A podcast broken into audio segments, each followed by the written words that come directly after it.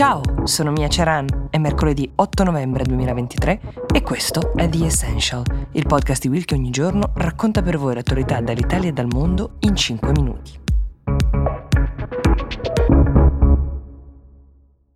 La Premier Giorgia Meloni lo ha siglato tenendolo un po' privato, diciamo, um, fino a ieri. Si tratta di un accordo con il premier albanese Edi Rama. È un accordo che sostanzialmente serve per dirottare migliaia di migranti che normalmente arriverebbero a Lampedusa e non solo, uh, magari dopo essere stati salvati in mare, in un nuovo centro, anzi due distinti centri, in Albania, centri dai quali si dovrebbero sbrigare le pratiche dei richiedenti asilo, vedere come gestire coloro che invece dovrebbero essere rimpatriati. È una sorta di esternalizzazione del tema migranti. Molti dettagli sono ancora da chiarire. Prima tra tutti a chiedere chiarimenti su questo accordo è l'Unione Europea che ne era all'oscuro, temendo che possa trattarsi in realtà di una situazione non chiara per i migranti che ci arrivano. Chi ha criticato il progetto per come è stato illustrato fino ad ora parla di un rischio Guantanamo italiana. Di fatto sarebbe il nostro paese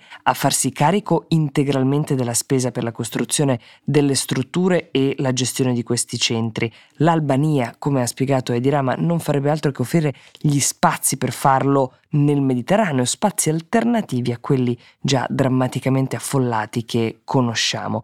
Giurisdizione italiana, quindi area, territorio albanese. Il primo problema che balza alla mente è quello delle distanze. Sì, siamo nel Mediterraneo, ma molto lontano da dove avviene oltre l'80% dei salvataggi e degli sbarchi in mare, che significa che per arrivare ai porti albanesi le navi o quelle della Guardia Costiera o quelle delle ONG dovrebbero coprire una distanza che più o meno è quella che c'è tra Genova e Trapani, un viaggio lunghissimo che non tutte le imbarcazioni sono strutturate per fare, che toglie tempo ad altri salvataggi e soprattutto che trasporterebbe per altri giorni persone che già vengono da estenuanti viaggi in mare in chissà quali condizioni.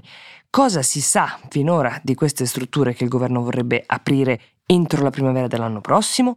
Allora, una dovrebbe essere realizzata intorno al porto di Shenzhen, 70 km a nord della capitale albanese Tirana. Qui dovrebbero svolgersi le procedure di sbarco e identificazione, esserci un centro per richiedenti asilo, mentre 20 km più verso l'entroterra, a Jader, ci sarebbe una struttura analoga a quei centri di permanenza per i rimpatri, dove andranno invece coloro che non sembrano avere titolo per richiedere asilo. Questi due centri potranno accogliere fino a un massimo di 3.000 persone e la precedenza dovrebbe essere data a donne incinte, bambini e persone fragili, però ci sono anche tantissimi temi legali legati al diritto internazionale che mettono in discussione la fattibilità del progetto che, a detta dello stesso premier albanese, non risolverà il tema immigrazione, ma che Meloni, qualora volesse portarlo avanti, dovrà difendere e soprattutto spiegare più approfonditamente.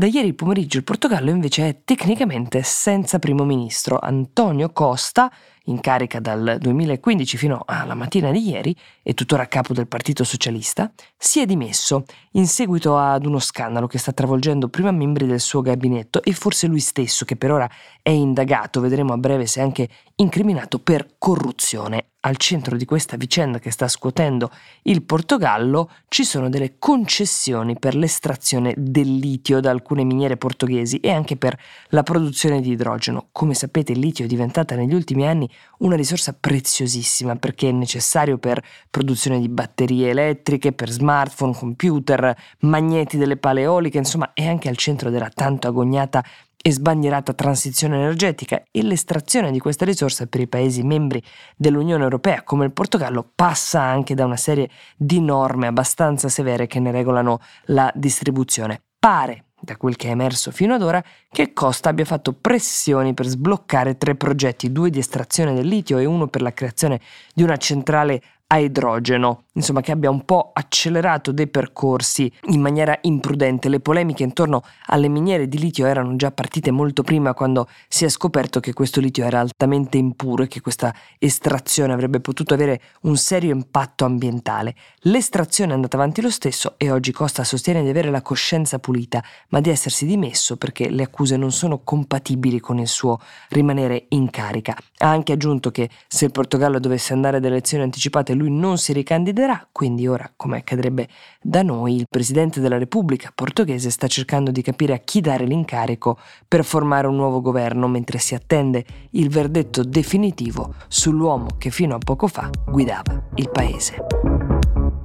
L'Essential per oggi si ferma qui, io vi do appuntamento domani e vi auguro una buona giornata.